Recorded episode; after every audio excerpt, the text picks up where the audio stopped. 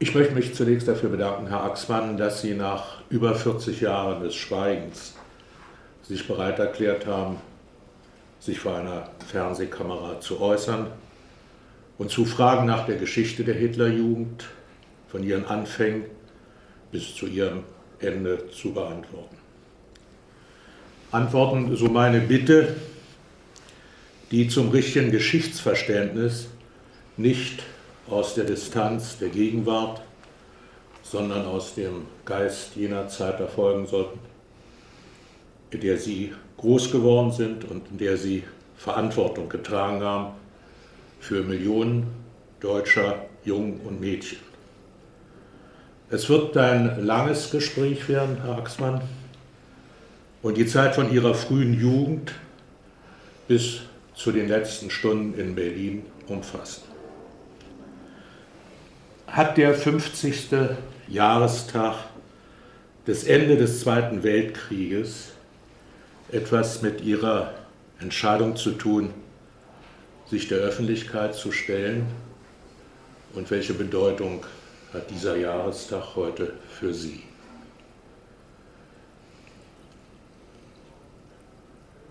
Ich glaube, dass dieser 50. Jahrestag des Kriegsendes nicht die ausschlaggebende Bedeutung hat, dass ich mich für dieses Interview zur Verfügung gestellt habe.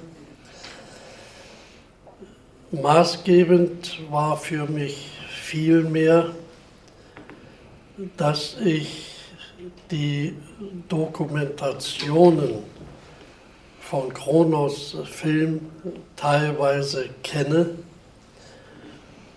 und durch sie erkannt habe, dass man sich sehr bemüht, sachlich, ohne eine vorgegebene Tendenz zu bleiben. Und Herr von zur Mühlen hat mich Ende vorigen Jahres eingeladen, an diesem Gespräch teilzunehmen, und ich glaube, dass ich dieser Einladung folgen konnte, weil ich die Gewähr der Sachlichkeit habe. Aber hat dieser 50. Jahrestag noch für Sie heute, jetzt unabhängig von dem Gespräch, das wir führen, eine Bedeutung? Sicher bietet der 50. Jahrestag des Kriegsendes für mich Anlass, eine Rückschau auf die geschichtlichen Ereignisse zu halten.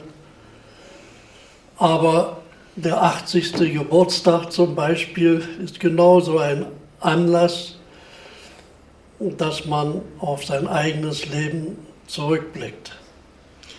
Sie sind, Herr Axmann, 1913 als Sohn eines Arbeiters in Westfalen geboren. Wuchsen Sie in einer politisch aktiven Familie auf oder wurde über Politik nicht viel gesprochen? In meiner Familie wurde über Politik nicht gesprochen. Meine Familie war politisch nicht aktiv. Mein Vater war nicht Arbeiter. Mein Vater war damals unheilbar schwer krank und ist 1916 gestorben. Meine Mutter stand im Krieg mit ihren Söhnen allein und ging in die Fabrik arbeiten. Meine Mutter war also Arbeiterin. Und das 16 Jahre lang, von 1916 bis 1932, wobei es natürlich Zeiten gab, in denen sie arbeitslos war. Das ist also die Herkunft. Meine Mutter war Arbeiterin. Welche Berufswünsche hatten Sie in dem Alter, sagen wir jetzt zwischen 10 und 14 Jahren damals? Ich kann mich erinnern, dass ich als 10-jähriger Junge auf dem Rinnstein Lokomotive gespielt habe. Und deswegen wollte ich auch Lokomotivführer werden. Mich zogen immer die Bahnhöfe an und damit natürlich auch die weite Ferne. Und was interessierte Sie zunächst als junger Mensch an dieser Hitlerjugend? Es waren die eigenen Erlebnisse, die man in jungen Jahren hatte. Ich besuchte die höhere Schule und wir trugen damals Schülermützen. Und da geschah es des Öfteren, dass wir von jungen Arbeitslosen überfallen wurden, dass man uns diese bunte Schülermütze vom Kopf riss, dass man uns manchmal verprügelte und dass man uns beschimpfte, Faschistensohn, Arbeiterverräter. Und das gab mir damals zu denken. Denn meine Mutter war ja selber Arbeiterin. Wieso sollte ich als Junge ein Arbeiterverräter sein? Das waren also für mich unverständliche Schlagworte. Und dann riefen sie uns immer zu, Heil Moskau. Und da dachte ich so als deutscher Junge, was soll denn das bedeuten, wenn hier Heil Moskau gerufen wird? Und dann erfuhr man so, dass das damals die jungen Klassenkämpfer waren. Und justament in dieser Zeit entdeckte ich in Berlin an einer Litfaßsäule ein Plakat, auf dem zu lesen war, gegen den Klassenkampf für die Volksgemeinschaft. Und aus meinem Erlebnis heraus und auch aus dem Erlebnis meiner Schulkameraden, denen es genauso ging wie mir, interessierte mich das natürlich ganz besonders. Und so bin ich dann eines Abends zu Fuß vom Berliner Wedding nach Wilmersdorf gelaufen, um an einer solchen Kundgebung teilzunehmen und nun zu hören, was man gegen den Klassenkampf und für die Volksgemeinschaft sagte. Und das war mit 15 Jahren mein erster Kontakt zur nationalsozialistischen Bewegung. Wer war Hitler zu dieser Zeit für Sie? Den Namen Hitler kannte ich ja damals kaum und kam mit diesem Namen zum ersten Mal in Berührung, als mir mein ältester Bruder Kurt, er war 6 Jahre älter als ich, ein Foto von Hitler zeigte und ein Foto von Dr. Goebbels zeigte. Das war das erste Mal, auch 1928, dass ich von Hitler und Goebbels überhaupt erfuhr. Hatten Sie mit 15 Jahren eigentlich dann schon eine klare politische Vorstellung nach dieser ersten Bekanntschaft mit dieser Jugendbewegung? Mit 15 Jahren kann man keine klare politische Vorstellung haben. Und wie ich Ihnen ja sagte, ist diese erste Verbindung durch ein jugendliches Erlebnis entstanden. Und erst in der folgenden Zeit, als man dann weitere Versammlungen besuchte, sich informierte, Broschüren in die Hand bekam, als man selber ein eigenes Bewusstsein bekam, da bildete sich allmählich ein eigenes Bild. Aber am Anfang stand dieses Erlebnis. Sie haben ja dann aber doch verhältnismäßig früh die Hitlerjugend im Bezirk Wedding mit aufgebaut. Das war ja doch schon ein eigener Entschluss damals. Sicher. Ich habe ja die Hitlerjugend im Wedding 1928 gegründet. Und das aufgrund dessen, was ich in dieser ersten Versammlung gehört hatte. Dass nämlich auch in der Jugend dieser Klassenkampf überwunden werden soll und dass man in der Hitlerjugend eine Volksjugend über alles Trennende hinweg erfassen wollte. Und das hat mich angesprochen und die Konsequenz war für mich, dass ich nun begann, für die Hitlerjugend in Wedding zu werben. Gauleiter war damals in Berlin Dr. Josef Goebbels. Haben Sie ihn da zum ersten Mal kennengelernt und welchen Eindruck hatten Sie von ihm? Ja, er hat ja in dieser ersten Versammlung, die ich erlebte, gesprochen. Ich hatte mir damals in diesem Saal einen Platz in der Nähe des Ganges ergattert und habe nun diesen Dr. Goebbels erlebt, wie er unter Beifall in den Saal gekommen ist. Und was mich damals zunächst beeindruckte, war seine Jugend, denn Goebbels war ja zu der Zeit 1928 etwa 30 Jahre alt.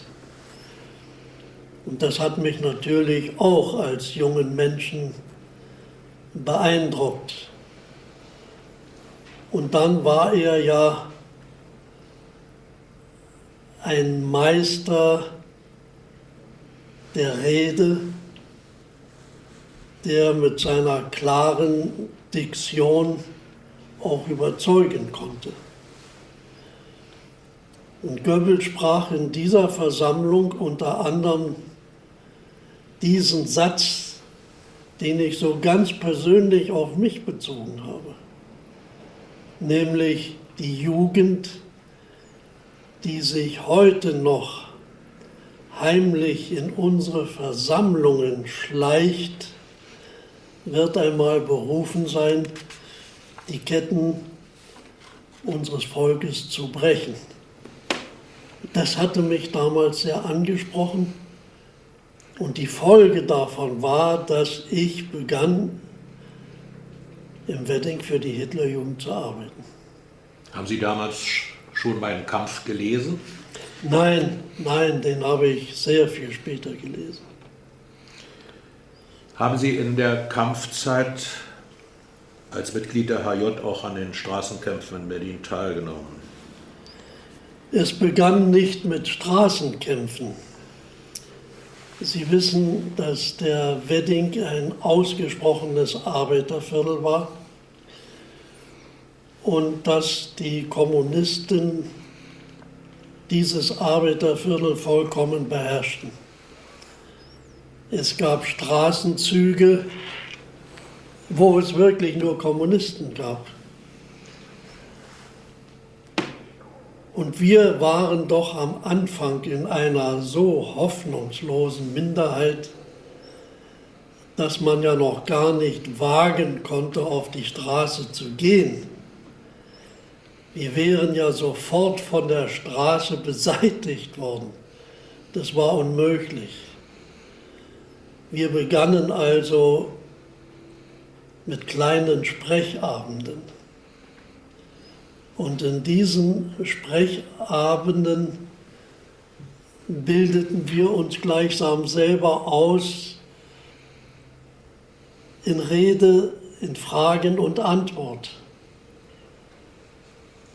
lernte man Argumente gebrauchen. Und im Laufe der Zeit sind wir dann dazu übergegangen, zu diesen Sprechabenden Andersdenkende einzuladen. Und als wir uns auch in der Argumentation etwas gefestigt hatten, sind wir auch in andere Versammlungen hineingegangen und haben uns in Sprechabenden der kommunistischen oder der sozialistischen Arbeiterjugend zu Wort gemeldet. Und das ist ja nicht immer glimpflich abgelaufen, wenn manchmal die geistigen Argumente versagten, dann wurde eben geknüppelt. Mit den physischen Argumenten gearbeitet und da kam es dann auch schon mal zur Prügelei, wo die anderen dann mal die Oberhand behielten und mal wir. Aber zu eigentlichen Straßenkämpfen ist es da noch nicht gekommen.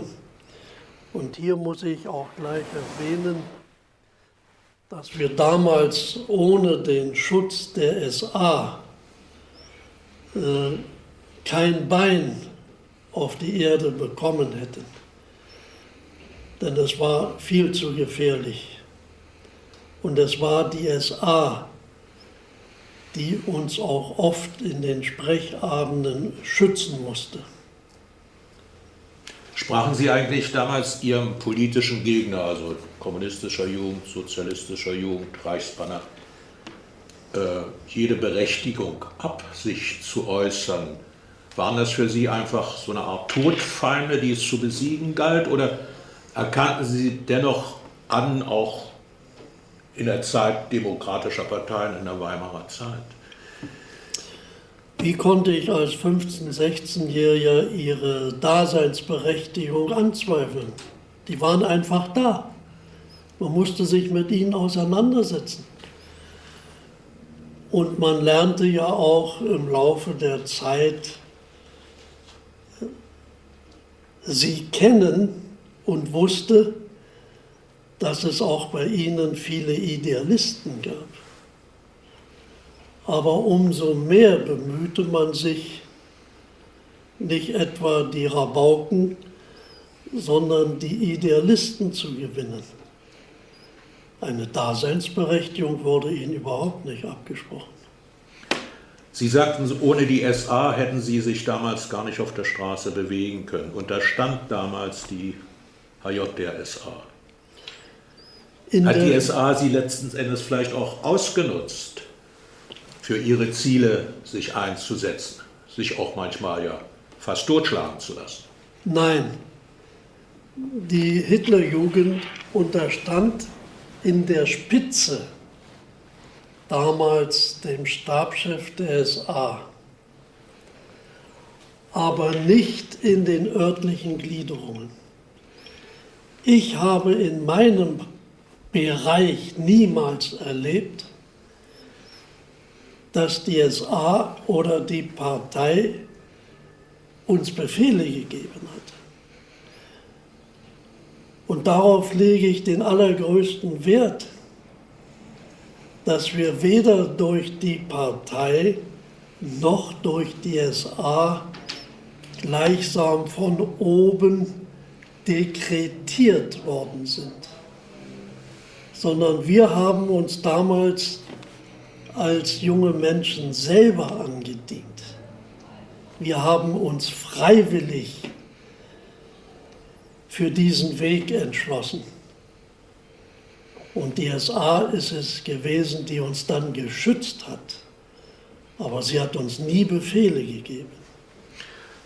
Wovon haben Sie eigentlich in dieser Zeit gelebt? Hatten Sie eine feste Betätigung, ein festes Einkommen? Naja, in dieser... Von der HJ allein konnte man ja nicht leben und von der Begeisterung für sie.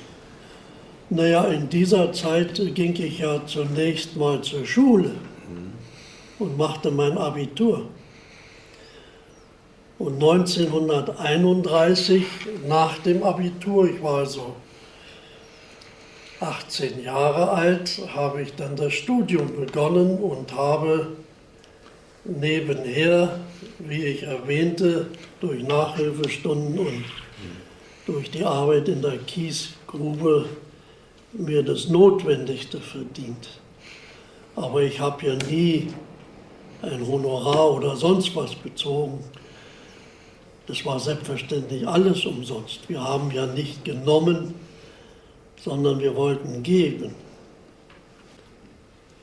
Ich weiß nicht, ob es im Clou war oder im Sportpalast, aber es war in Berlin, wo ich Hitler zum ersten Mal als Redner erlebte. Welchen Eindruck hatten Sie damals von ihm? Was faszinierte Sie an ihm? Fasziniert hat mich damals vor allem, dass er wirklich mit den SA-Männern, aber auch mit der Hitlerjugend persönlich ganz verbunden waren. Mich beeindruckte zum Beispiel sehr stark, wenn ich Hitler sah, wie er auf den Fotografien Verwundete der SA am Krankenbett besuchte. Oder ich sah Hitler auf der Beerdigung von SA-Männern. Diese Verbundenheit, diese Kameradschaft zu den einzelnen Männern, die beeindruckte mich damals mindestens ebenso wie dann im späteren Verlauf sein politisches Programm. Aus welchen sozialen Schichten setzte sich diese erste Hitlerjugend damals zusammen? Waren das überwiegend Arbeiter? Waren es Schüler? Wie war die Mischung dieser jungen Menschen damals? Ich spreche jetzt zunächst einmal von der Weddinger Hitlerjugend. Es ist interessant, dass es im Wedding zuerst Schüler waren, die sich für die Hitlerjugend entschieden hatten.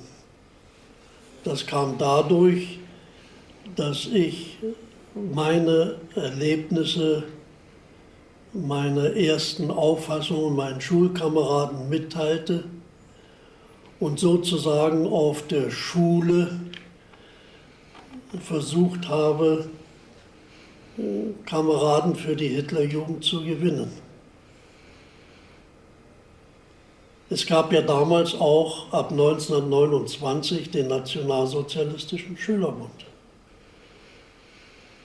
Und den gründete ich auch an meiner Schule.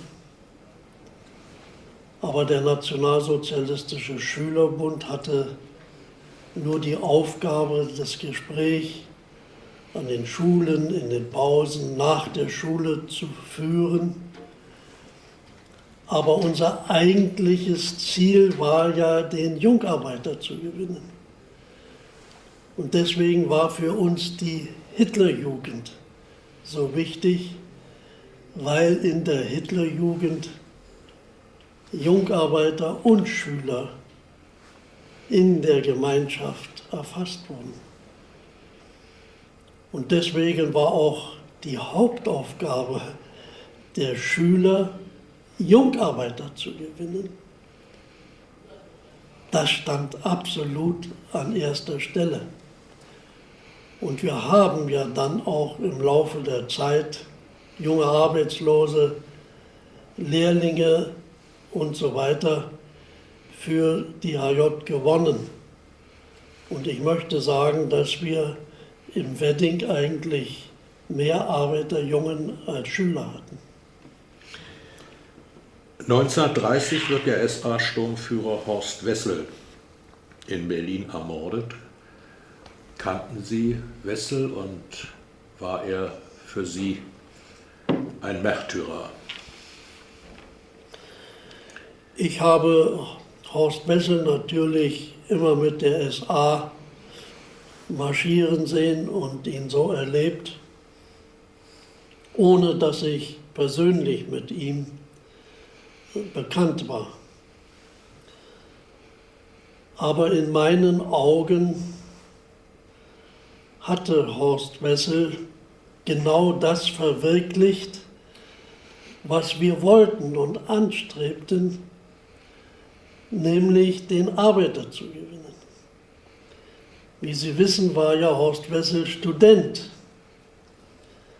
Er studierte ja Rechts- und Staatswissenschaften. Sein Vater war Pfarrer an der ältesten Kirche Berlins, der Nikolaikirche, und war im Ersten Weltkrieg Feldpfarrer im Hauptquartier von Hindenburg. Er stammte also aus einer bürgerlichen Familie, aber er hatte sich zum Ziel gesetzt, im Arbeiterviertel, im Fischerkiez um den Alexanderplatz herum den Arbeiter zu gewinnen. Und in diesem Kampf hat er sein Leben lassen müssen.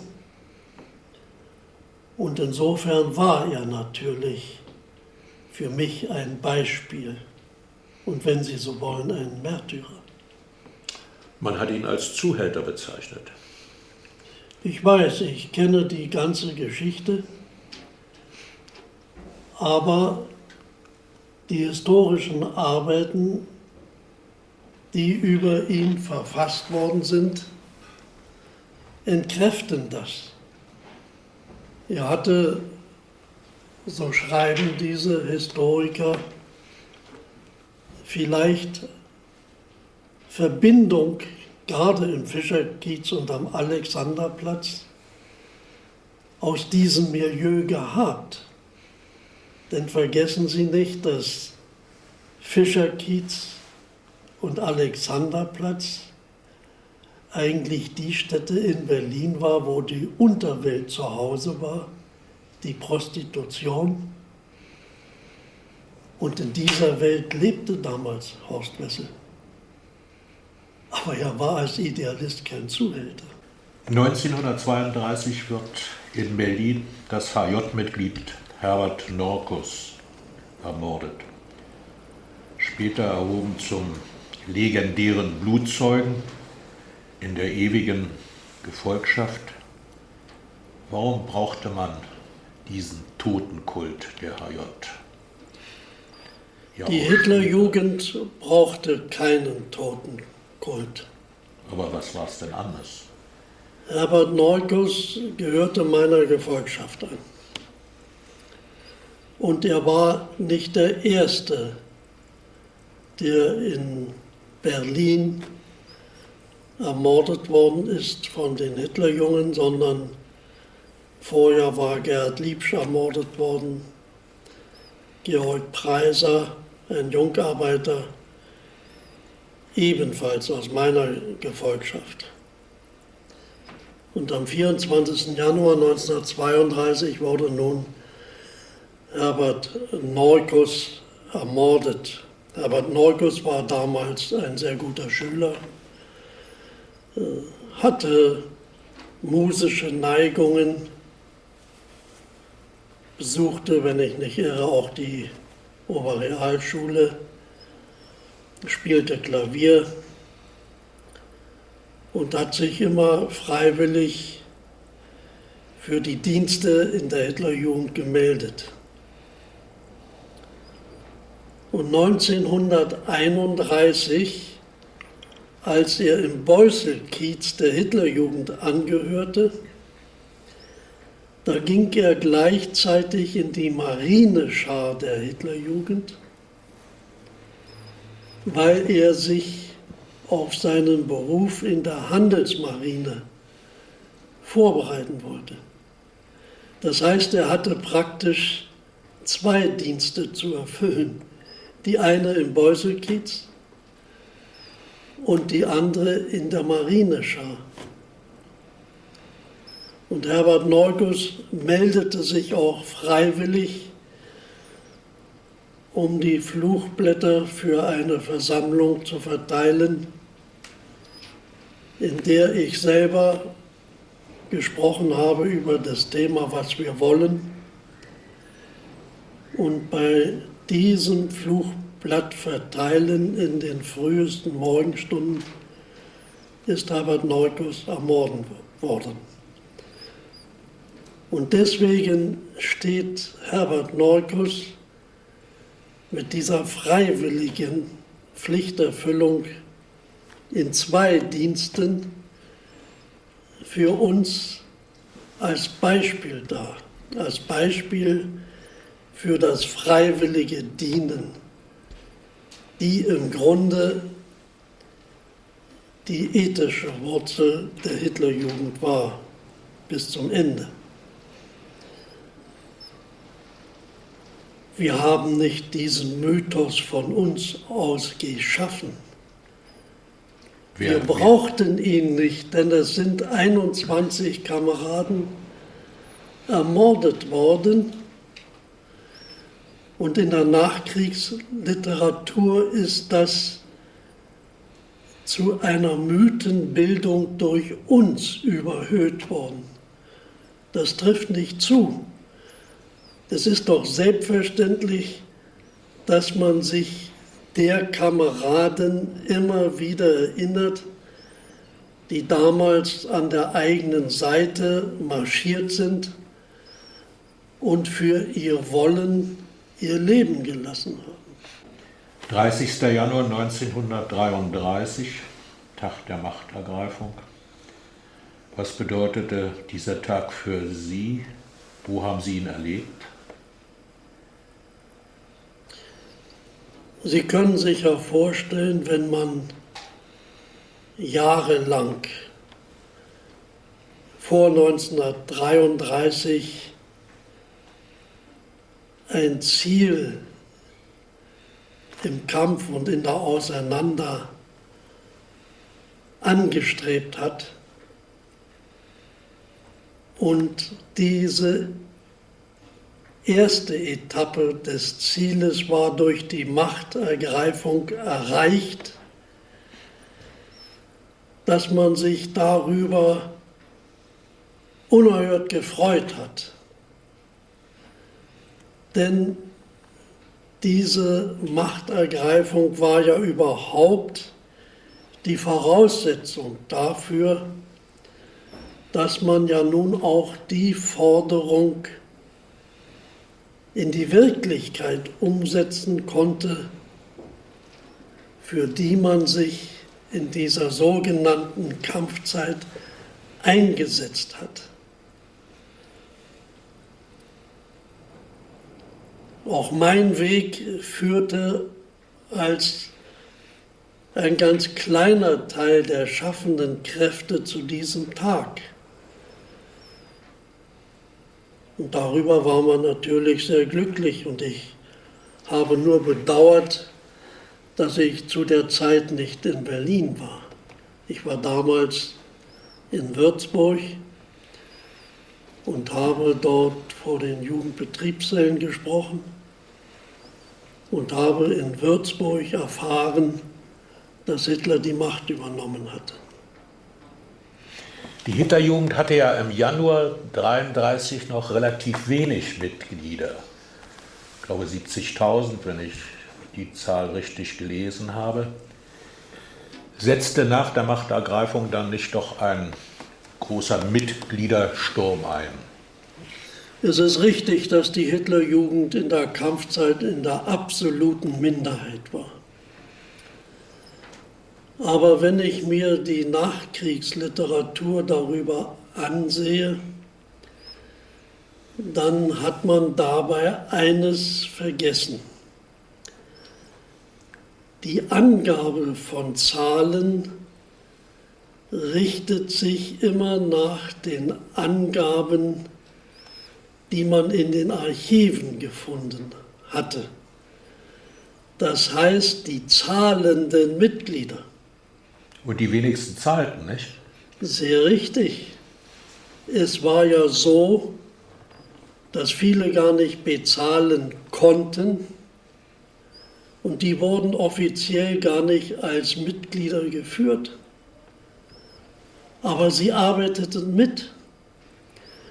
Und dann kam ja noch hinzu, dass damals viele Eltern gar nicht erfahren durften, dass ihre Söhne und Töchter in der Hitlerjugend waren. Sie wissen, dass in diesen Jahren vor 1933 ja oft die Trennwand in Familien politisch gesehen durch sie ging. Und dass es viele Jungen gab, die darum baten, wir dürfen nicht als Mitglieder geführt werden.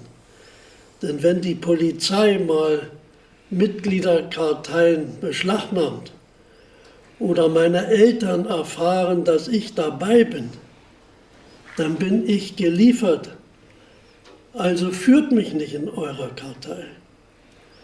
Das heißt mit anderen Worten, in Wirklichkeit waren die Mitarbeitenden zahlenmäßig immer viel stärker, als die Karteien sie ausgewiesen haben. Aber dennoch haben Sie vollkommen recht, dass wir eine absolute Minderheit vor 1933 gewesen sind. Mit dem Jahrestag oder mit dem Datum 30. Januar 1933 hörte die Weimarer Republik auf zu existieren. Haben Sie sich da leichten Herzens davon verabschiedet? Sahen Sie damals überhaupt gar keinen anderen Weg in die Zukunft Deutschlands als den, den Hitler eingeschlagen hat? Ich meine, war das Vorbild westlicher Demokratien damals etwas, womit auch Sie sich beschäftigt haben, oder interessierte Sie das nicht? Man kann sich nicht die Zeit aussuchen, in die man hineingeboren wird. Wir sind in die Zeit der Weimarer Demokratie hineingeboren worden. Und wir hatten uns mit den Verhältnissen auseinanderzusetzen, die wir in der Weimarer Demokratie vorgefunden hatten. Und die sah doch für uns und insbesondere in meinem familiären Lebenskreis so aus, dass die größte Not herrschte.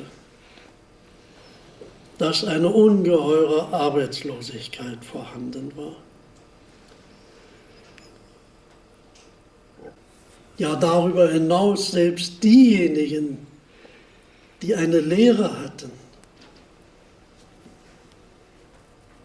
die wurden ja zum großen Teil gar nicht ausgebildet, sondern die mussten genau die gleichen Arbeiten teilweise verrichten wie die Erwachsenen und wurden nicht dafür bezahlt. Wir nannten das damals Lehrlingsschinderei. Wir sahen darin eine Ausbeutung. Dagegen haben wir uns gewandt. Wir haben Zustände vorgefunden, dass die Schüler zwar 72 Ferientage im Jahr hatten, dass es aber über 80% von Jungarbeitern gab, die unter 7 bis 8 Tage Urlaub hatten. Sehen Sie, 23% der noch arbeitenden Jugendlichen bekamen überhaupt keinen Urlaub. Die Schüler 72 Ferientage. Aber der Jungarbeiter stand unter den Belastungen. Er befand sich auch im Wachstum. Hatte mehr als 8 Stunden zu arbeiten. Wir hatten zwar eine Schulgesundheitsfürsorge, aber für die werktätige Jugend gab es überhaupt gar keine Fürsorge in gesundheitlicher Hinsicht. Das waren also Zustände, gegen die wir aufgestanden sind. Und dann erlebten wir also auch als Jungs, dass man sagte, dass das Heldenideal das dümmste aller Ideale sei, dass es öffentliche Erklärungen von Politikern gab, ich kenne kein Vaterland, das Deutschland heißt. Wir erlebten an der Schule, dass das Bild Friedrich des Großen und anderer deutscher Staatsmänner entfernt wurden. Das war also ein geistiges Klima, in dem wir uns selber nicht mehr wohlfühlten, wo angeblich die Väter auf dem Feld der Unehre gefallen waren. Es war nicht nur ein Aufstand gegen die materielle Not, sondern es war genauso ein Aufstand gegen eine seelische Not. Ich will jetzt gar nicht davon sprechen, wie es den jungen Menschen zum Beispiel im Rheinland erging, das besetzt worden war, wo die Kinder erfuhren, dass ihre Väter den Bürgersteig verlassen mussten, wenn ein Offizier der Siegermacht kam. Das wirkte sich doch alles auf die Welt der Jugend aus. Dagegen stand sie auf. Ich habe selbst als Schüler, als Zuhörer im Deutschen Reichstag die Versammlungen des Parlaments erlebt. Da gab es diese Tumultszenen, dass man sich mit Tintenfässern beschmiss und dass man redete und nochmal redete. Und es wurde nicht gehandelt. Ich hatte vielleicht Pech gehabt, dass ich niemals einem echten Republikaner begegnet bin, der sich wirklich mit Begeisterung für diese Republik eingesetzt hat. Und Historiker haben ja auch später gesagt, wir hatten zwar eine Republik, aber keine überzeugten Republikaner. Ich beziehe mich, um es kurz zu fassen, immer auf zwei Aussagen und Bekenntnisse von Politikern der Weimarer Republik, die sich über sie selber rückblickend geäußert haben.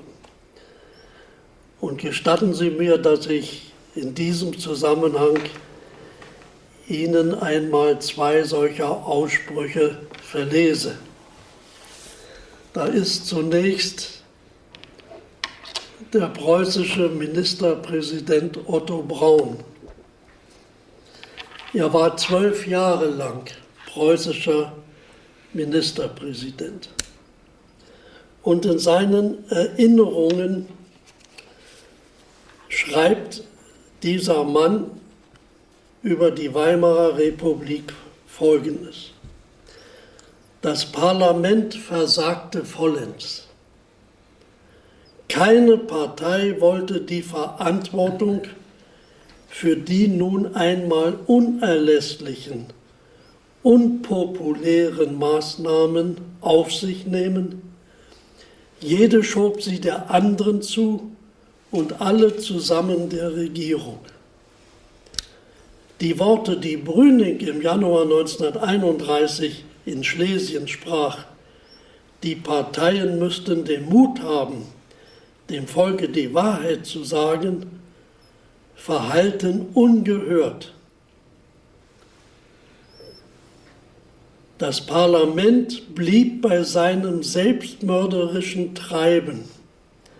das nicht nur das parlamentarische Regime gefährdete, sondern auch die Demokratie beim Volk in Misskredit brachte. Das sagt ein Mann, der 12 Jahre preußischer Ministerpräsident war. Da konnten sie von der Jugend nicht anders erwarten, dass sie ähnlich oder genauso dachten. Und dann möchte ich Ihnen ein anderes Wort von einem sehr profilierten Politiker der Weimarer Republik zitieren, das für mich wirklich auch erschütternd ist.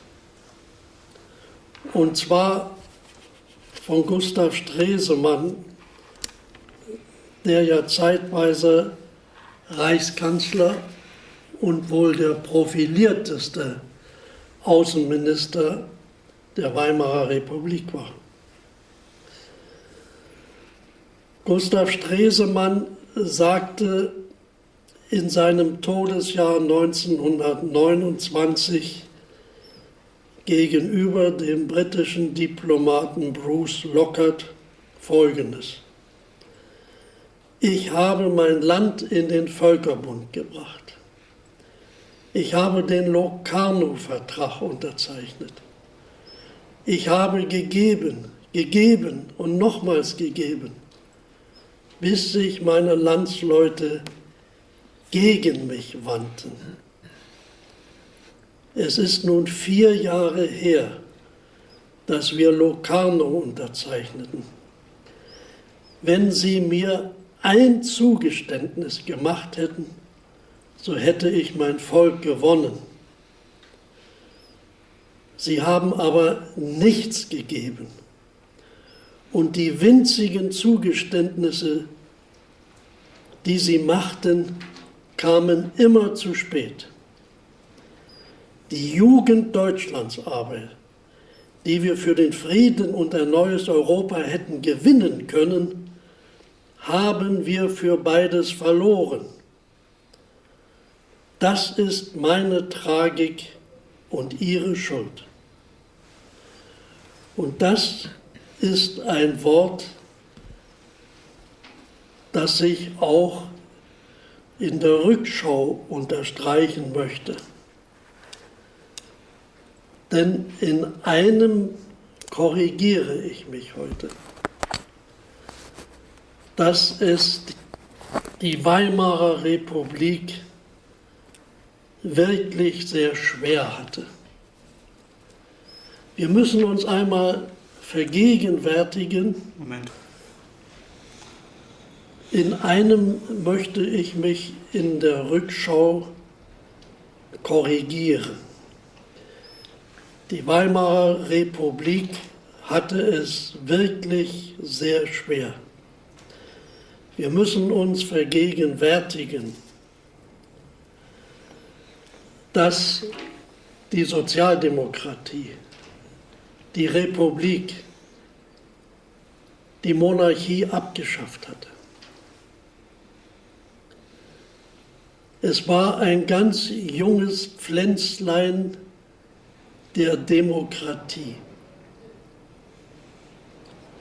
Und selbst diese Demokraten haben damals durch ihre Politiker gegen die Erpressung der Kriegsschuld-Lüge rebelliert. Sie wissen ja, dass damals die Verhandlungsdelegation in Versailles quasi interniert war. Und diese junge Demokratie ist von den Siegermächten, das heißt von den anderen westlichen Demokratien mit Tradition, überhaupt nicht unterstützt worden. Im Gegenteil, dieser jungen Demokratie wurde jetzt eine Last aufgebürdet, die kaum zu bewältigen war. Der deutsche Volkskörper wurde geografisch amputiert, Reparationen, Belastungen und so weiter. Es zeigte sich, dass es gar nicht um die Abschaffung des Kaisers oder der Monarchie ging, sondern im letzten Grunde um Deutschland. Und das war eigentlich, so sehe ich es heute, und da korrigiere ich mich, es war letztlich schon der Todesstoß für die Weimarer Demokratie. 1933 kommt es zur Bücherverbrennung. Später 1935 nach dem Reichsbürgergesetz und dem Gesetz zum Schutze des deutschen Bluts zu Ausschreitungen der SA gegen jüdische Mitbürger. 1938 zur Kristallnacht. Wie stand die Reichsjugendführung zu diesen Pogromen?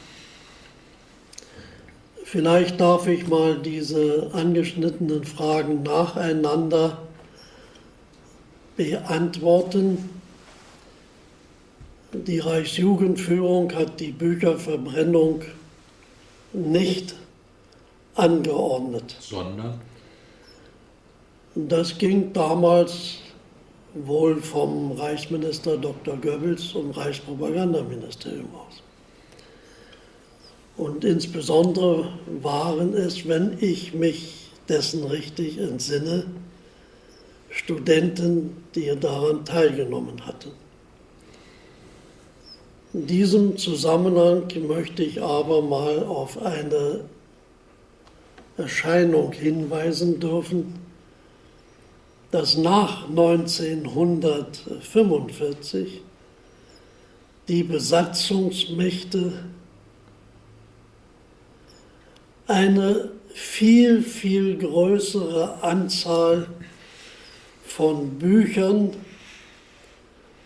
die im Dritten Reich erschienen waren, aus dem Verkehr gezogen hatte. Also Bücherverbrennung, sagen Sie, hat eigentlich die HJ nichts damit zu tun, mit den Ausschreitungen der SA gegen jüdische Bürger auch nicht und mit der Kristallnacht 38 auch nicht.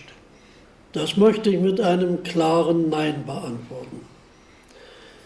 Denn Ausschreitungen gegen die Juden haben ja 1933 dadurch begonnen, dass die SA sich vor jüdische Geschäfte mit einem Plakat stellte, mit der Aufforderung, kauft nicht bei Juden.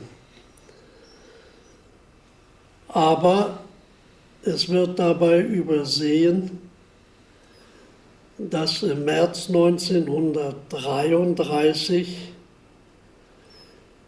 die Juden international betrachtet, ja Deutschland den Wirtschafts- und Handelskrieg angekündigt haben. Das wurde ja in den verschiedensten Presseorganen auch veröffentlicht. Und die Reaktion war darauf, diese Maßnahme der SA, dass sie sich vor die jüdischen Geschäfte stellten und einen Boykott durchführten. Dieser Boykott dauerte 3-4 Tage und wurde sofort abgebrochen, als in der internationalen Presse nicht mehr die Behauptungen aufgestellt wurden, dass jüdische Frauen und Mädchen hier in Deutschland vergewaltigt worden sind, dass man jüdische Leichen in der Spree und im Landwehrkanal aufgefunden hatte. Mit dem Aufhören dieser Meldungen hörte auch dieser Boykott auf. Das war damals der Anfang. Die Hitlerjugend hat nicht daran teilgenommen. Wenn Sie jetzt von 1938 Kristallnacht? Ja, Sie sprachen vorher noch als Reaktion auf die sogenannten Rassegesetze. Ja. Die sind ja 1935 gewesen und darauf hat es meines Wissens keine Ausschreitung gegen Juden gegeben, sondern 3 Jahre später, 1938, nicht als Auswirkung der Rassegesetze, sondern weil der auslösende Faktor damals die Ermordung des deutschen Diplomaten von Rath in Paris war, die durch einen Juden erfolgt ist. Das war das auslösende Moment. Allerdings unter Erscheinungen, die tatsächlich Menschenleben gekostet hat, dass jüdische Synagogen verbrannt worden sind, dass jüdische Geschäfte zerstört worden sind. Das sind Tatsachen, die einwandfrei dokumentiert sind. Ich denke hierbei nur an die Berichte vom Chef des Reichssicherheitshauptamtes Heydrich, der an Göring diese Berichte verfasst hatte und Göring auch vor dem Internationalen Militärtribunal zugegeben hat, dass ihn diese Berichte erreicht hatten. Und danach steht einwandfrei fest, dass Juden ums Leben gekommen sind, dass das Erscheinungen waren, mit denen ein großer Teil selbst der Nationalsozialisten nicht einverstanden war. Und ich möchte an diese Weisung des Reichsjugendführers Baldur von Schirach erinnern, der sofort von den Gebietsführern verlangt hatte, dass die Jugend sich von diesen Maßnahmen absentiert. Und ich kann mich selber daran erinnern, dass ich schon vor dem 8. November 1938 zum Berliner Präsidenten, Polizeipräsidenten und SA-Gruppenführer Graf Heldorf gegangen bin und ihm mitgeteilt habe, überall, wo Anzeichen sich ergeben, dass die Jugend durch örtliche Querverbindung zur SA sich an Maßnahmen gegen Juden beteiligen sollte, gegen die Jugend sofort vorzugehen ist. Also die Hitlerjugend war an diesem 8. November 1938 nicht beteiligt. Und ich glaube, dass es auch die Jugendführung war, die diese Ausschreitung sehr bedauert hat und uns sehr geschadet hat, nicht nur im Ausland, sondern in unserem eigenen Volk. Ich würde vorschlagen, wir machen mal hier im Moment eine Pause. HJ-Jahr der Ertüchtigung, die allgemeine Wehrpflicht, wird in Deutschland eingeführt. Worin bestand eigentlich die Ertüchtigung dieser Hitlerjugend? Doch letztens im vormilitärischen Sinn. Es gibt, glaube ich, keine Jugendbewegung, die sich nicht sehr stark mit Leibeserziehung und körperlichen Ertüchtigung befasst. Jugendbewegung und Leibeserziehung kann man voneinander überhaupt nicht trennen. Und so ist es auch in der Hitlerjugend gewesen, dass die Leibeserziehung, die körperliche Ertüchtigung und die Wehrertüchtigung, die Erziehung zur Wehrbereitschaft eine große Rolle gespielt haben.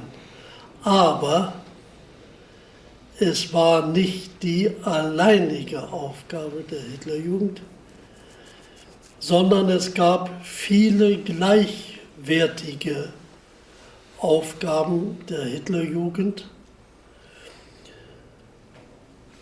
Es ist üblich, dass man von der Hitlerjugend eigentlich immer nur spricht vom Marschieren, von der vormilitärischen Ausbildung, vom Schießen, vom Kadavergehorsam. Und da muss ich sagen, das ist nur eine Sparte der vielen Aufgaben. Und um hier zu einem Gesamturteil zu kommen, muss man natürlich alle anderen Aufgaben mit berücksichtigen. Wir sprachen von der vormilitärischen Ausbildung der HJ. Sie sagten, die HJ habe auch noch andere Aufgaben. Ich will aber dennoch mal auf diese sogenannten Sondereinheiten zu sprechen kommen, wie die Marine-HJ, die Motor-HJ, Nachrichten-HJ, Fliege-HJ. Das alles waren doch eigentlich Formationen, die militärischer Art waren und später ja auch für den Dienst in der Wehrmacht in Frage kam. Dazu möchte ich etwas ausholen. In der Wehrertüchtigung der Hitlerjugend stand genauso wie in anderen Jugendorganisationen des Inlandes und des Auslandes die Ausbildung im Gelände und das Geländespiel im Mittelpunkt. Ich erinnere hier daran, dass zum Beispiel der General Baden-Powell im Burenkrieg die Erfahrung gemacht hatte, dass sich insbesondere junge Menschen als Pfadfinder, als Spähhände besonders bewährt haben. Und aus dieser Erfahrung wuchs ja dann später die englische und die internationale Boy Scout-Bewegung, wie auch die sogenannten Sea Scouts.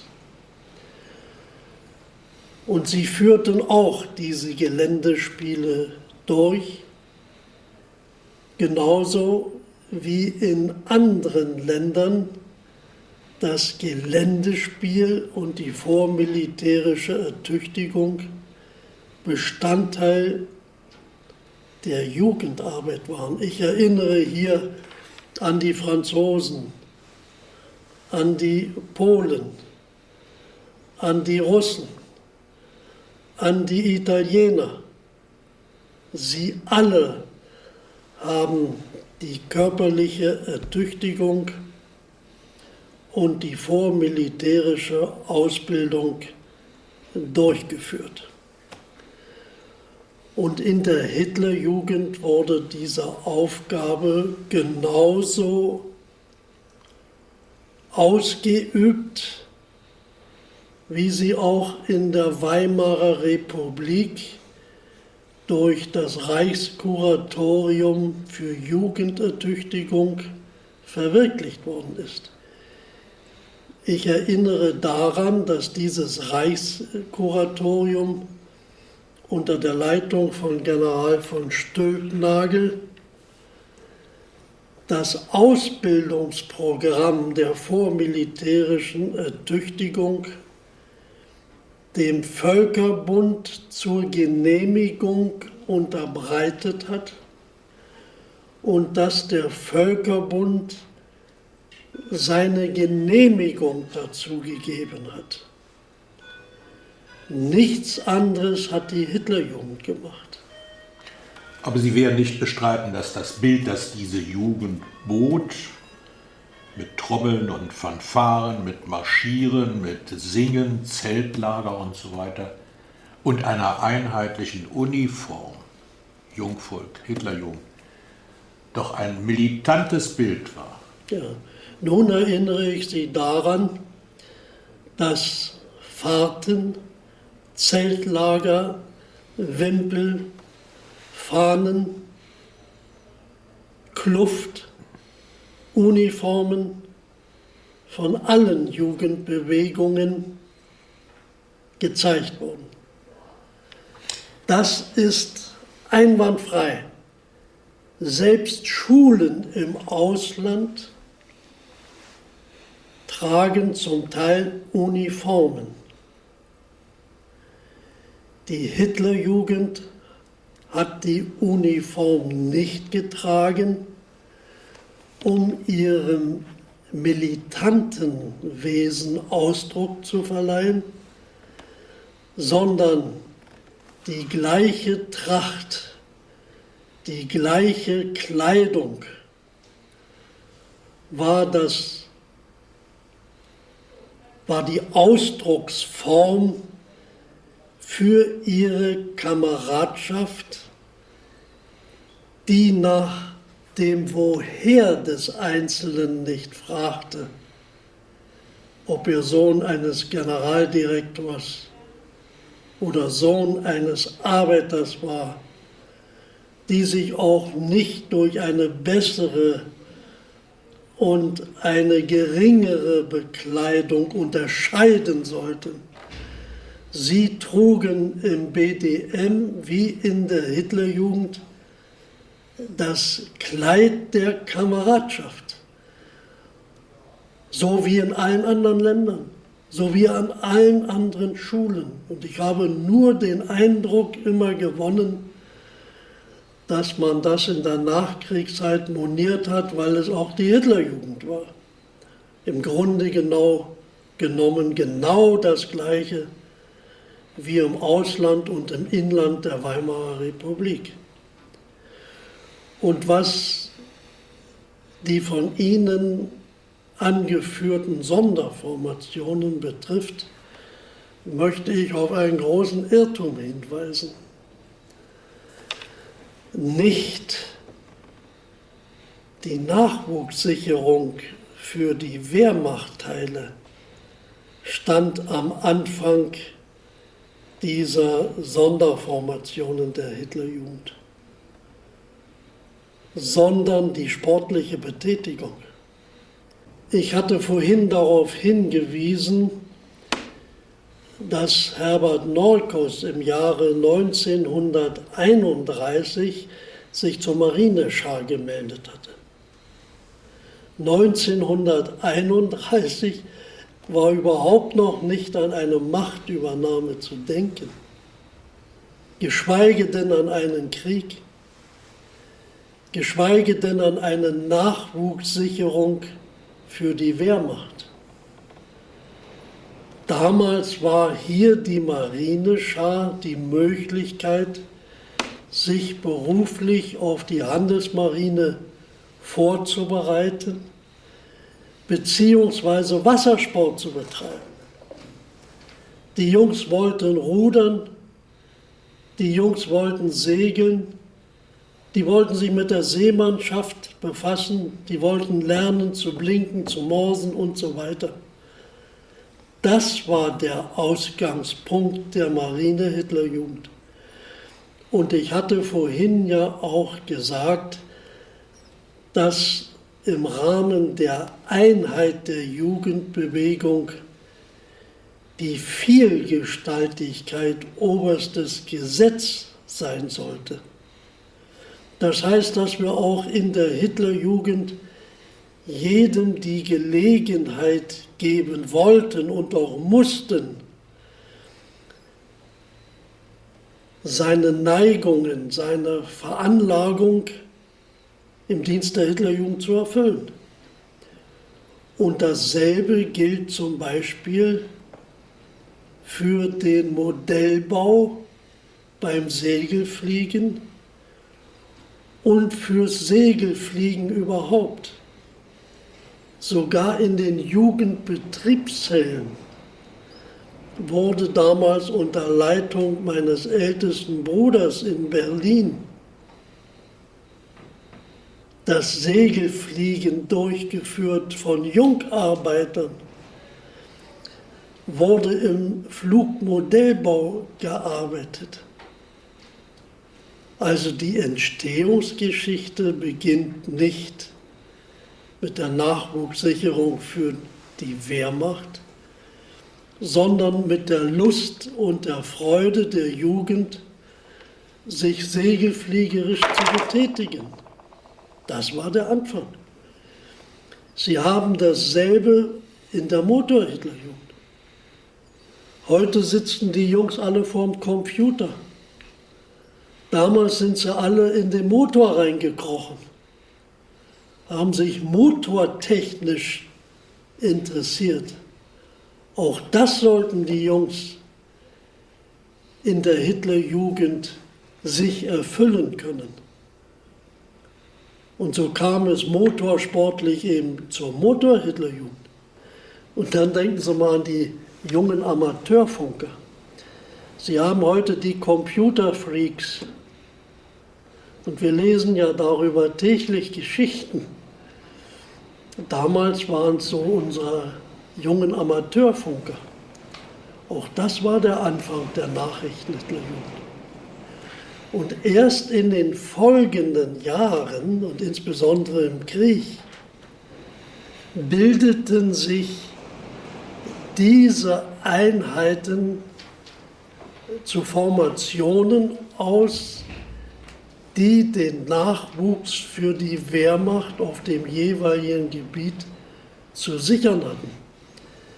Wir hatten doch inzwischen durch das Gesetz über die Hitlerjugend die gesamte deutsche Jugend erfasst. Damit haben wir auch die Verantwortung übernommen, auf allen Gebieten für die Sicherung des Nachwuchses zu sorgen. Das gilt ja nicht nur für die Wehrmachtteile, das gilt genauso für den Nachwuchs der Arbeit in den Gemeinden, indem wir eine kommunalpolitische Schulung mit geeigneten Kräften des Deutschen Gemeindetages durchgeführt haben. Das galt genauso für den Nachwuchs für das Deutsche Rote Kreuz, dass wir Gesundheitsdienstmädel ausgebildet haben, Feldschere der Hitlerjugend, die dann auch vom Roten Kreuz übernommen wurden. Das galt auf allen Gebieten. Nachwuchssicherung durch die Hitlerjugend, das war eine ungeheure Verantwortung. Und wir wurden auch dafür verantwortlich gehalten, auch von der Wehrmacht. Und so prägten sich die Sonderformationen der Hitlerjugend aus. Das war doch keineswegs eine Schande, dass die Wehrmacht erwartete, dass die Jungen, die Wassersport getrieben haben, die nun in der Marine HJ waren, nun auch die besseren Voraussetzungen mitbrachten, in der Marine tätig zu werden als andere. So dachte auch die Luftwaffe, dass die Jungs, die schon Segelflug betrieben haben, in dieser Dimension auch in der Luftwaffe tätig wurden. Das gilt für die Nachrichten-Hitlerjugend, das gilt für die Motor-Hitlerjugend. So hat sich die Bedeutung der Sonderformationen im Laufe der Zeit verändert und bekam, wie Sie sagen, diesen militanten Eindruck. Ich möchte aber auf eines besonders hinweisen.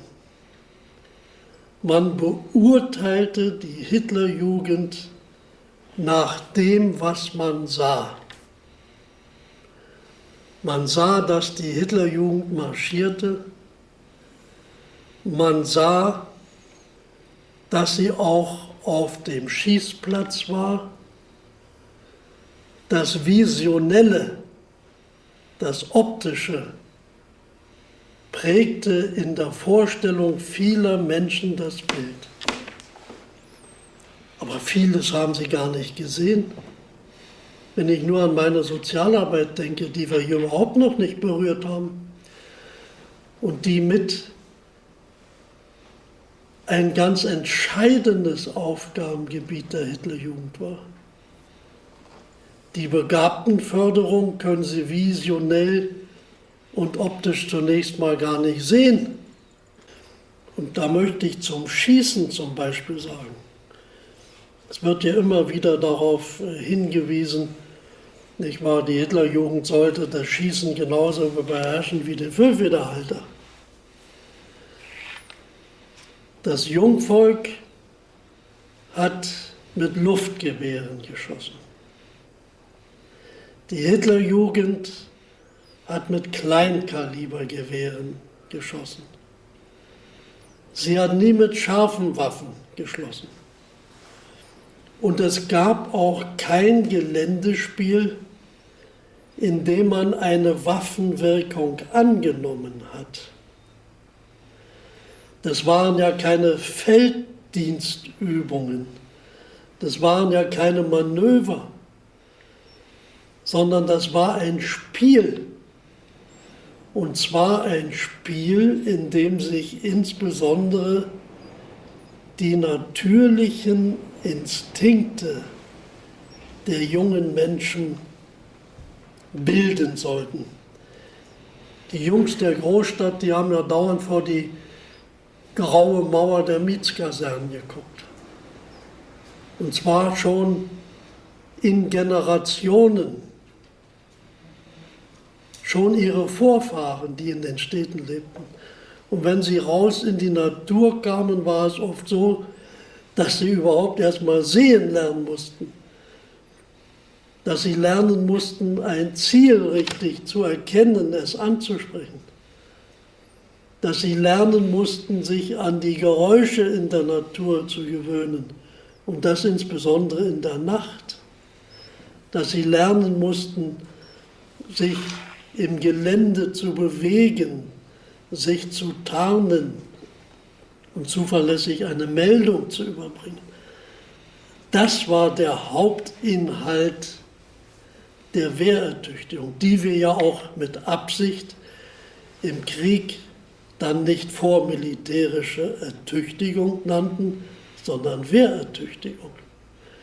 Und das bedeutete für uns, dass wir keine Mini-Rekruten ausbilden wollten, sondern dass wir in einer ganz jugendgemäßen Weise vom Spiel her, vom Instinkt her,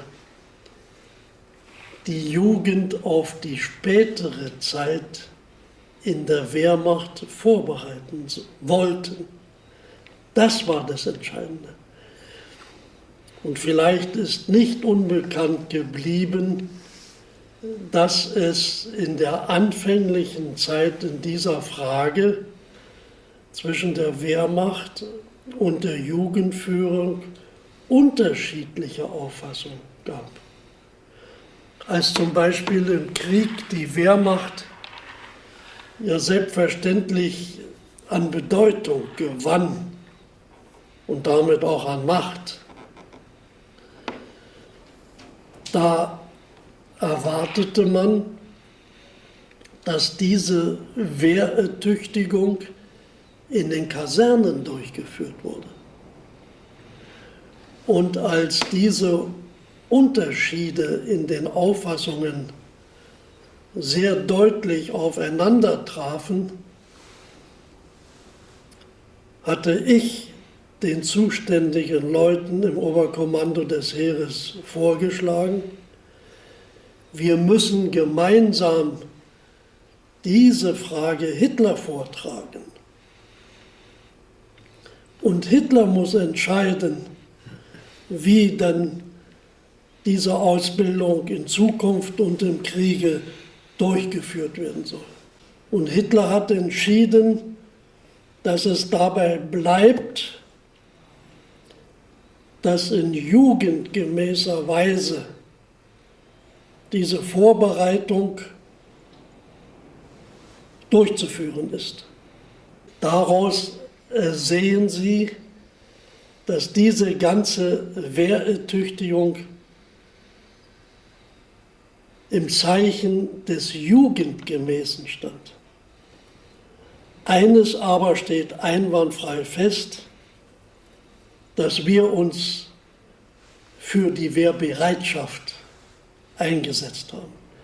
Denn für uns war das Gefühl, das, was wir uns selber erarbeitet und aufgebaut haben, das zu verteidigen, müssen wir auch zu jeder Stunde bereit sein.